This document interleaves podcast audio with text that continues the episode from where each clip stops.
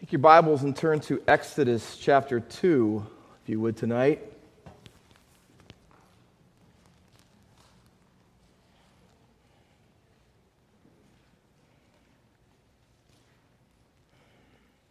Exodus 2, we'll read verses 23 through 25. If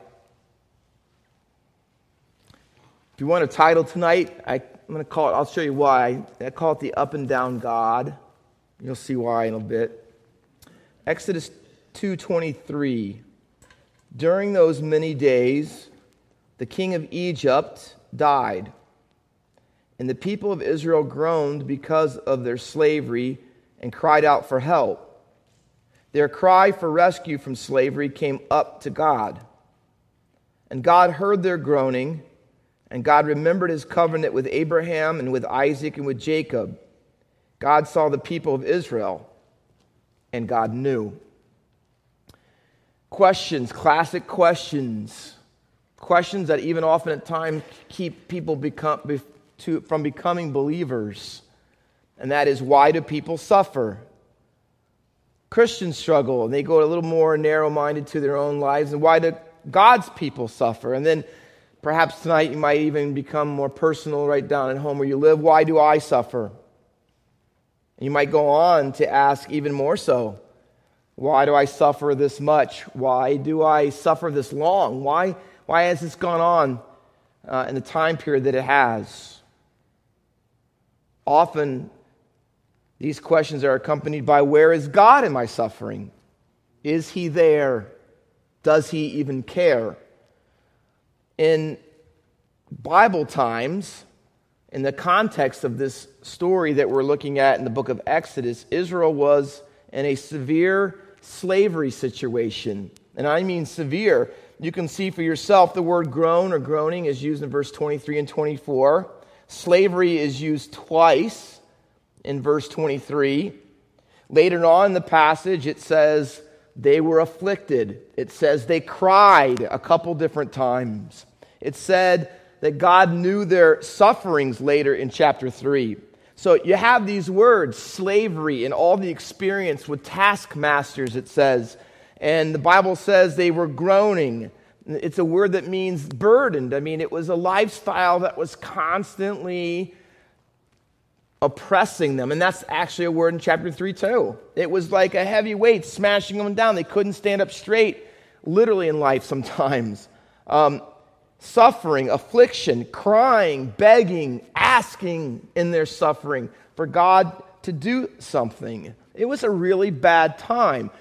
On top of all of that, and you may, you may say, wow, it sounds familiar. Not only is it a bad time, it was a really long bad time because the beginning phrase of verse 23 says, during these many days. And we know that the story right before this is Moses living his life in Midian, and that's 40 years. So we're talking about a generation of people that have gone through this for most of their whole life. And so this is how they've lived. And this is maybe how you live. It feels that way, anyways. So perhaps any groaning this week in your own afflictions? Any reaching your hands up to the skies and saying, God, where are you? And not disrespectful, but saying, Where are you in this? God, do you care about what's taking place? And that happens in our lives, modern context, when we face cancer. You get the diagnosis and you don't know what you're going to what your future is, where your hope is, when you face mistreatment in your own home or at your job from your boss, or um, perhaps some of our teenagers and the way they get treated by other students at school. Um, you begin to wonder how long do I have to go through this chronic physical condition? I, I visit people in the hospital. I begin to wonder, they, I, I know they're thinking this, how many more times am I going to be in this bed?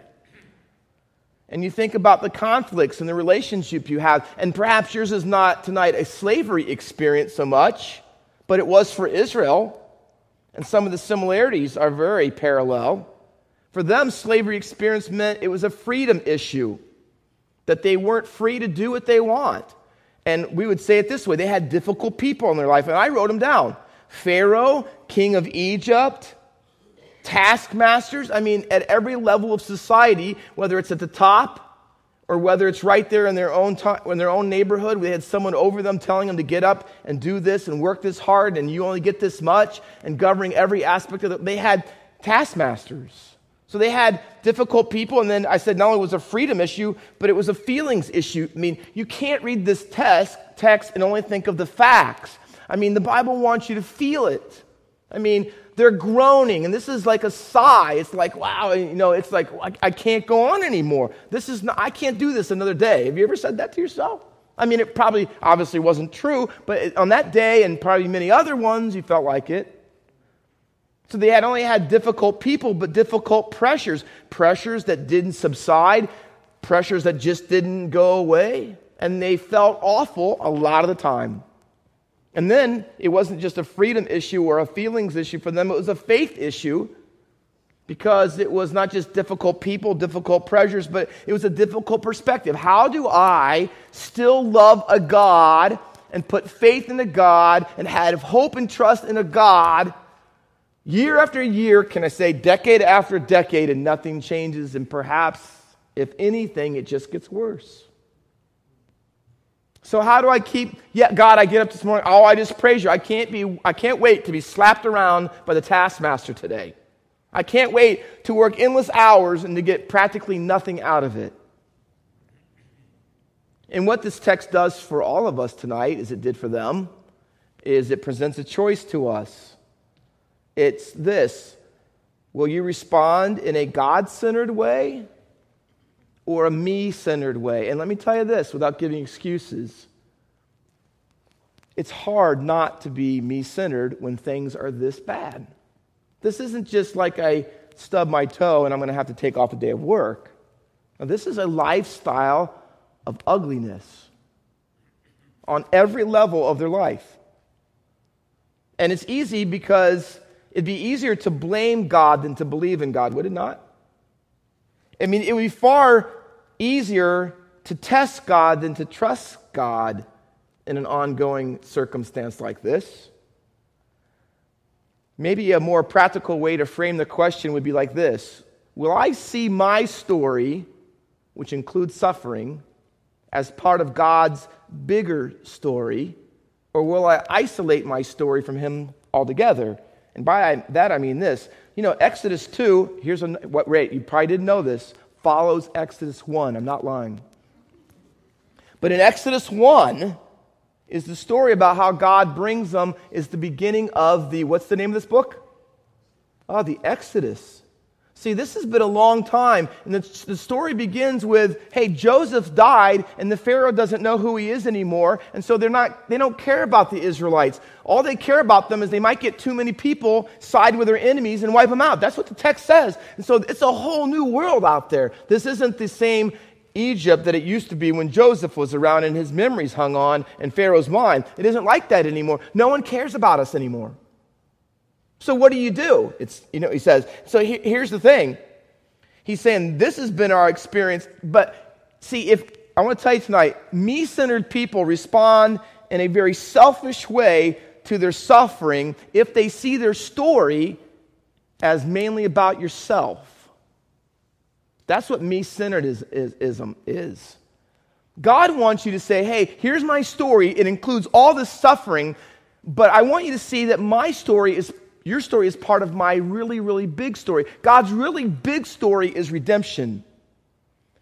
How he gets all the nation out of slavery, and how the Exodus is prefiguring the greatest Exodus that we'll ever need Jesus dying on the cross so that we could get out of sin. Not being slaves to Pharaoh, but being slaves to Satan and sin. See, that's the biggest Exodus, and this is going to be the picture of it.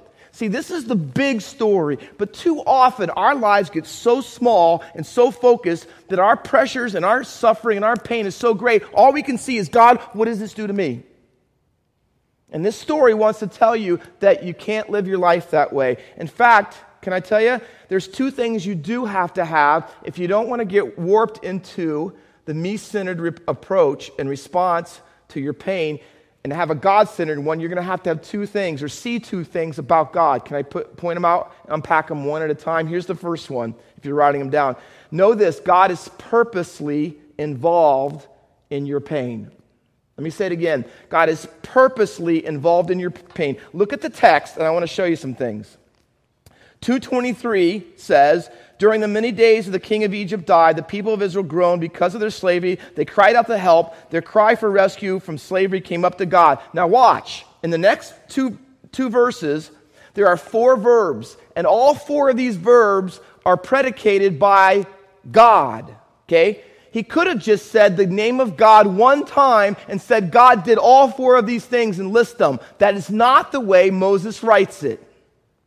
But instead, with every one of the things he does for his people in their pain, he puts his name and puts it in front of every verb. Watch, circle them. 224. And God, here's the first, and God heard. See it? Circle it. And God heard their groaning. Second one, and God remembered. Later on, he says, God, verse 25, God saw. See it? God heard, God remembered, God saw. And the last one, and God knew. See them all four in a row in a two verse span with God's name in front of them. Here's why because he does not want you to think, and this is it's the easiest way to slide into, somehow that your suffering and your pain and your sorrows and your, are somehow random. They're not random. They're not some big cosmic accident that nobody is in control over. See, Israel's suffering in Egypt for as long as it was, it did not catch God off guard. He wasn't on the throne saying, Didn't see that one coming. It doesn't surprise him. In fact, he wants to show all of us tonight that he did more than that. Watch, he planned it. Are you comfortable with that? because it's what God says. I'm going to tell you, if you're not, you should be, and I'm going to tell you why. Hold your finger and turn back a few pages to Genesis 15. You see the little verb we said in verse 25, and it says at the end, and God knew. In other words, God knew about their sufferings. He looked down and saw, so he had knowledge of it. He wasn't ignorant. But I'm going to tell you this it's even more than that.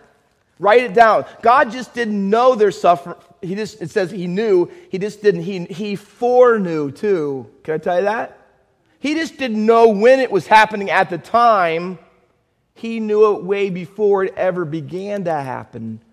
Let me show you what the Bible says about this event hundreds of years before it ever took place. Genesis 15 in verse 12. As the sun was going down, a deep sleep fell on Abram, and Moses isn't even around yet, way before Moses. And behold, dreadful and great darkness fell on him. Then the Lord said to Abraham, Listen to this, know for certain that your offering, this is Israel, your offering will be sojourners or strangers, aliens, foreigners, in a land that is not theirs, i.e., Egypt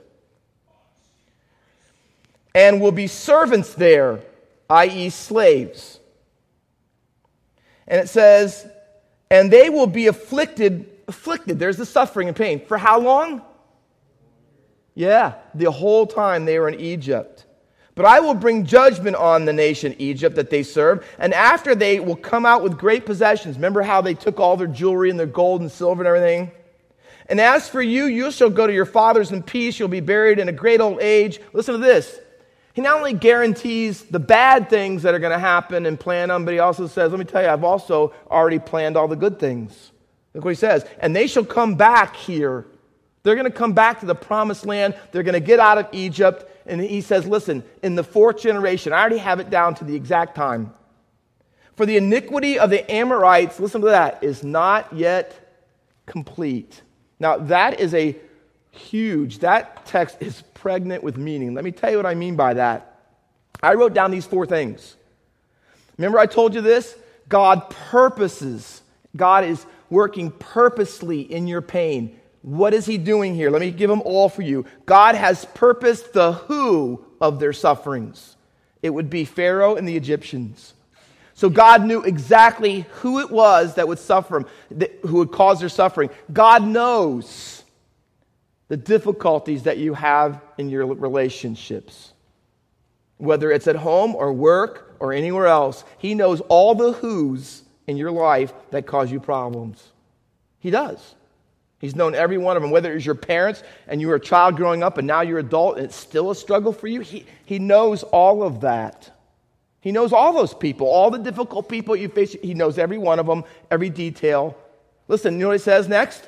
God has also purposed the where of your sufferings. He goes, You're going to suffer in a land that's not yours. So this is great. God not only knows who's going to trouble you, but He knows where it's going to trouble you. He knows whether it's at college or at your job or in your He knows exactly where. He's got all the details down. God does. He says, Not only that, but I've also purposed the when of your sufferings. I know how long it's going to last. You're going to be there 400 years and the fourth generation, I'm going to bring you out. So God says, see, Pharaoh isn't in control of how long you're in Egypt. Pharaoh isn't in charge. Your taskmasters aren't in charge. I'm in charge. Do you believe that? That's a hard pill to swallow, isn't it, after about 100 years or so? When your parents died doing it and your grandparents died doing it. Remember? You might say, when was, man, I'd love to be the fourth generation. But here's what God says I, have already purposed the who, the where, the when. And listen, listen, and this is the, maybe the most important. He's always, he already purposed the why of your sufferings. Now, this is the hardest one for us to get. He says, because the punishment and judgment of the iniquity of the Amorites, which is the people who live in the Canaan land, is not complete yet. They're not ready for me to judge them. I'm giving them more time to turn around. You know the hardest thing when you're suffering is? Is not to think, is, is to think this, that my problems are mainly about me. That is the hardest thing to get past. But you know what the Bible says? Why, you might say, what in the world, if God loved me, why would he wait 400 years? Are you serious? 400 years? I mean, you would get mad if he waited four weeks or four months you would be fed up and almost quit at four years. Are you talking 400, you're four centuries? Really?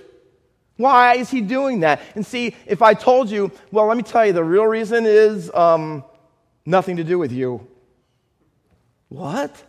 Yeah, it's about giving other people a chance before I wipe them out by you, with you. See, that's hard for us to grasp, isn't it? Very hard for us to grasp because if you're living in the wrong story, hear me, you will always have the wrong perspective about what's taking place in yours. See, if you're living in your story apart from God's, yours isn't submitted to the big story, you don't see the things in your life as part of the redemption plan, you won't have room for others in your suffering. You won't be able to see, oh, yeah, God's doing this in me because he wants to do something eventually through me. He, you, you won't get that. That's why the Bible says in 2 Corinthians 1 hey, you comfort others, listen, with the comfort you were comforted with. When you go through tribulation, sorrow, here's one purpose. Ready? So when, you, when other people are going through the same thing, you can sit by and tell them, hold on, because God is here. He's there working in your situation. See, you are supposed to go through it so you can help others go through it. But we don't get that far very often. We just think, oh, it's my problems are all about me. It's all about me. And here's the, here's the real danger is that you become the main character in your story. When all along Scripture is very clear, you're not the main character, God is. God's the main character in your story. But if you're living in your story apart from His story, you will never get that. And you'll just wonder, what in the world are you doing, God? Why don't you hop to it? Why aren't you answering my prayer? Why aren't you changing this? And God says, I am. Just not the way you want and when you want, but I've got all the wins and the whys and the I have all that down. You're just living in the wrong story. That's why you can't get it. That's why you can't submit to it. Can I tell you this? God centered response to suffering doesn't eliminate groanings. You're still going to groan. You're still going to have sufferings, afflictions. You're going to cry out to God. That, that is not eliminated because you put God the center of it. But what it does is give you the ability to see purpose in it a different kind of purpose. See, without God centered purpose, you'll see your sufferings as misery, not as ministry. You won't see that. There's so much more to what's going on in your life past your individual pain if you'll let God be God and you'll live your life in His story. How can God use your divorce because of an unfaithful spouse to you? How can you get past the pain of all of that and being alone and all the financial problems that come with it? Because God maybe put you through that for a purpose. Can you see it? That maybe God wants you to help others who have been divorced? How can God tell his story through you when the doctor says you're cancer and you have a year to live? How in the world are you going to make it past that? You're not going to. I lay in my bed sometimes and I tell God, what if I don't get up tomorrow and I don't see Mackenzie and I get married? I don't walk her down the aisle. I, have pastored and did so many weddings for people and see how their dad walks them down the I'm looking forward to that. Yet, kind of to get rid of her, but nevertheless, it's, to, to really enjoy that in my life. But what if I don't see that? What if I don't get that opportunity? Maybe God has a reason for that. Because maybe then, if I don't make it to that point, before I get to the end, I can tell others here's how you can deal with some big disappointments in your life and still love God supremely. See, how do you make sense of some of the most difficult mistreatments by people that you're closest to? Because if you only think it's about how you feel about it and not what God wants to do with it, you'll miss half, if not most, of what He wants to do in your life. You know how the Bible is rich in this passage? Look at verse 24. So God heard their groaning. Now, I put these two God words together. God heard, listen, and then he attaches it with the conjunction, see? And God heard their groaning, and God remembered. What did he remember? Now, listen, when you think that the next line is going to say, and God heard their groaning, and God remembered to do something to free them from slavery, it doesn't quite say that. It says this, and what did he remember? His covenant with Abraham, Isaac, and Jacob. And we're all going like, okay, I can think of a lot of things I'd rather have you remember. About me personally. I mean, he, you could say this um, God Abraham, Isaac, and Jacob have been dead for hundreds of years. Um, could you look right here? And God says, I am. But you know why I'm looking right here? Because I made a promise. And God says, I remembered because I'm telling a story. And that story began with Abraham, Isaac, and Jacob. And you know why I am looking at you? Because you're in that story, even though sometimes you don't live like it. He says, The covenant is my story. How I'm calling out a people for my name, and I'm going to deliver them out of Egypt, and eventually I'm going to really deliver them out of sin. And you're in that story. Do you remember that? Because I do. That's why I'm acting. See, God wants to say, I'm acting your story tonight, and know what it is? It's not even ultimately because you're in pain, although God cares about that. You know why He's ultimately doing it? For His glory. That's why He's doing it. He's telling his story with your life. I'm Sorry. And often he writes pages and chapters with your pain and your suffering and the insults and the mistreatment. And God remembered, Genesis 8 1, God remembered Noah. Same phrase, and God remembered. He remembered the wickedness of the earth and how he wiped out everybody and the whole world was flooded. And then it says, and I remembered Noah. You know why? Because Noah was the last extension of the story. Genesis 19:29 it says and God after he destroyed Sodom and Gomorrah and removed Lot he says and God remembered Abraham you know why he's the progenitor of the Israelites God remembered Rachel Genesis 30 and verse 22 she couldn't have a child. And God looked on her and said listen there's a lot of barren women in Israel and I feel bad for all of them but I'm looking on you and I'm doing something. Why? Because Rachel would have the next progenitor after Abraham. And the reason God favored her wasn't because per se she was more special than anybody else, but she saw herself in God's story. And then Hannah in 1 Samuel 119 begged God for years and years to have a son, and she never could have it. And all of a sudden, God gives it, and it says, And God remembered Hannah, and he gave her Samuel, the greatest prophet in the Old Testament. And God remembers and he still does because when Jesus was dying between two thieves on the cross, what did the thief ask Jesus? Please remember me when you come into your kingdom. And Jesus says, Today you'll be with me in paradise. He remembered the thief. Why? Because he was a good guy? Hardly. He's there for capital crimes. He murdered Romans. Why did he remember him? Because God says, Today I want your story to be swapped out for mine. That's what God's looking for. He has a purpose in all of these things. So here's the first thing we said tonight God purposely is involved in your pain. If that was all tonight, it would be good, but not enough. Why? Because that would mean God is really, really knowing, and He is, and He's really, really powerful, and He is, but it would mean that He could be this distant deity way out in heaven somewhere, but never really get close to you. He says, Well, I got a purpose, and I'm going to do something about it. But maybe He would send an angel, or maybe He would just wave His hand, or.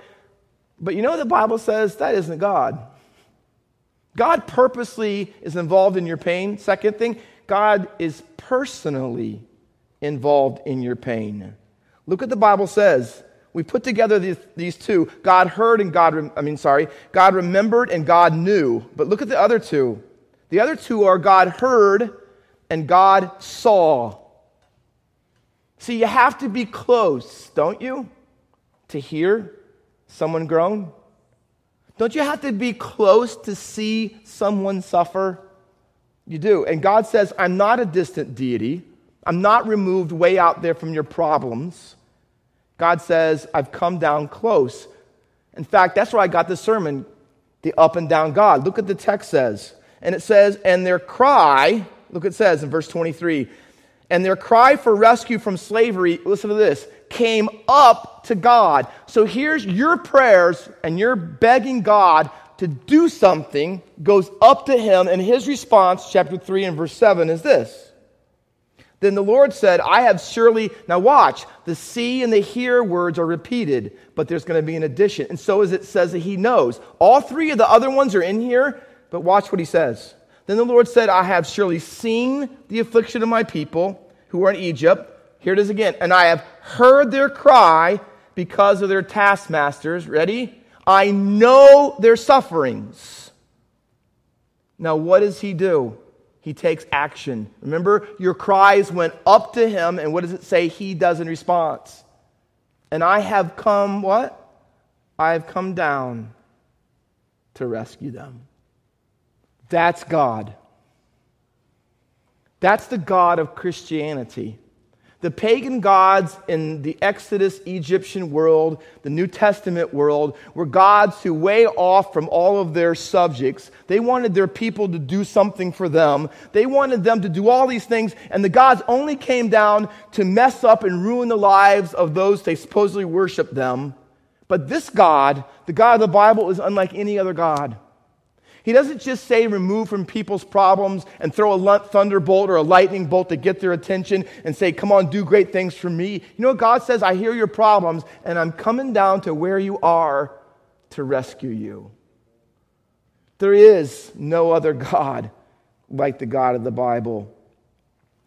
But why does he do that? Can I just say it one more time because the text says it? Look at verse 7.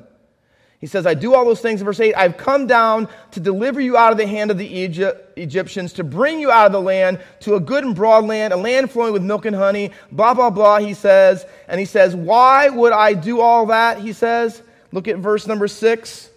And he said, Because I am the God of your father. Who? That same old line again. I'm the God of Abraham, Isaac, and Jacob. So here's what we know God hears me and God sees me because I'm in his story. And can I tell you this? It doesn't matter. He doesn't see pastors more than people in the pew. He doesn't see really great people and hear them and not so great people. It's because you're in his story. Because his son came and died for you. See, when I went to Israel and I stood on Mount Carmel, where Elijah battled, so to speak, with the prophets of Baal. And all day long, the prophets of Baal are jumping around, cutting themselves, frantically praying that Baal, by the way, on Mount Carmel in the land geographically, Baal is the god of thunder and rain. and they were on the home turf. That's where he, quote unquote, lived. Because all the gods except Yahweh are territorial land gods. So Baal only had to exercise authority in the piece of land. He couldn't do it anywhere, he had to be at a certain place. And that was his place, was Mount Carmel. And it was high mountain. So he could make it rain there. He could have thunder and fire come out of the heaven. That was his thing. Lightning, thunder, rain. That was his big deal. So when they're on top of the mountain, his home territory, and the test of who real is the God, Baal or Yahweh, and he can't make it rain, and he can't make it thunder and lightning, and he can't get fire to come down on the altar, dude, the guy's swinging and missing at everything he does on his own home court, field, whatever. He, he can't do a thing. Because his people are crying, and the, the cries are going up to him, and guess what? There is nothing coming down. But when Elijah prays, one simple prayer says, God, show them today that I'm your servant and you are God. His prayer goes up, and what comes down? Well, fire. Not enough just to consume the, the sacrifice, but the stones, the dirt, the altar, all the water, and everything else around it. You know why? Because that's our God. When our cries go up, our God comes down. And we don't have to beg him, and he's not out on vacation somewhere. And as, as graphic as it is, Elijah in Hebrew says, and he's not in the bathroom somewhere. I mean, that's really what the text says. He was mocking him. See, that's who our God is. He comes down. Stephen, and I'll close with this in Acts 7, he gives this long speech in history of Israel's history. And he's trying to convince the religious leaders that they've crucified Jesus who was the deliverer. And he goes through all this speech stuff and he comes to Moses and said, See, remember the story? And he quotes our passage about when God heard and saw his people and he delivered them and he sent down Moses and all of that. Remember all that? And he follows it up with, There's a greater Moses here, and it's Jesus. See, and he came down from heaven for you, and you rejected him. See, that's a shame, isn't it? That there's a God in heaven who's writing a story the story of the world, and he hears and sees your personal cry and your problems and your pain, and he wants to come down. But see, you don't want him to come down the way he wants to deliver you because you're writing your own story. See, perhaps for some of us tonight, it's time just to set the pen down and to say, I'm not the author anymore. And I want Jesus to come and rescue me in such a way that fulfills his purposes and brings him glory. Jesus said twice in John 6, 38 and 42, for I have come down from heaven because we needed him. Aren't you glad he came down? Moses came down, Jesus came down. But can I tell you the last one? See, Moses isn't here and Jesus is in heaven, although he's always with us. But you know how God works in people's pains and sufferings now? It's called the church. We're his hands and feet. So when we hear people cry and they're in pain and they're in suffering, you know how God responds? Well, he responded first sending Moses, and then he sent Jesus, and now he sends you, and he sends me. That we should get into people.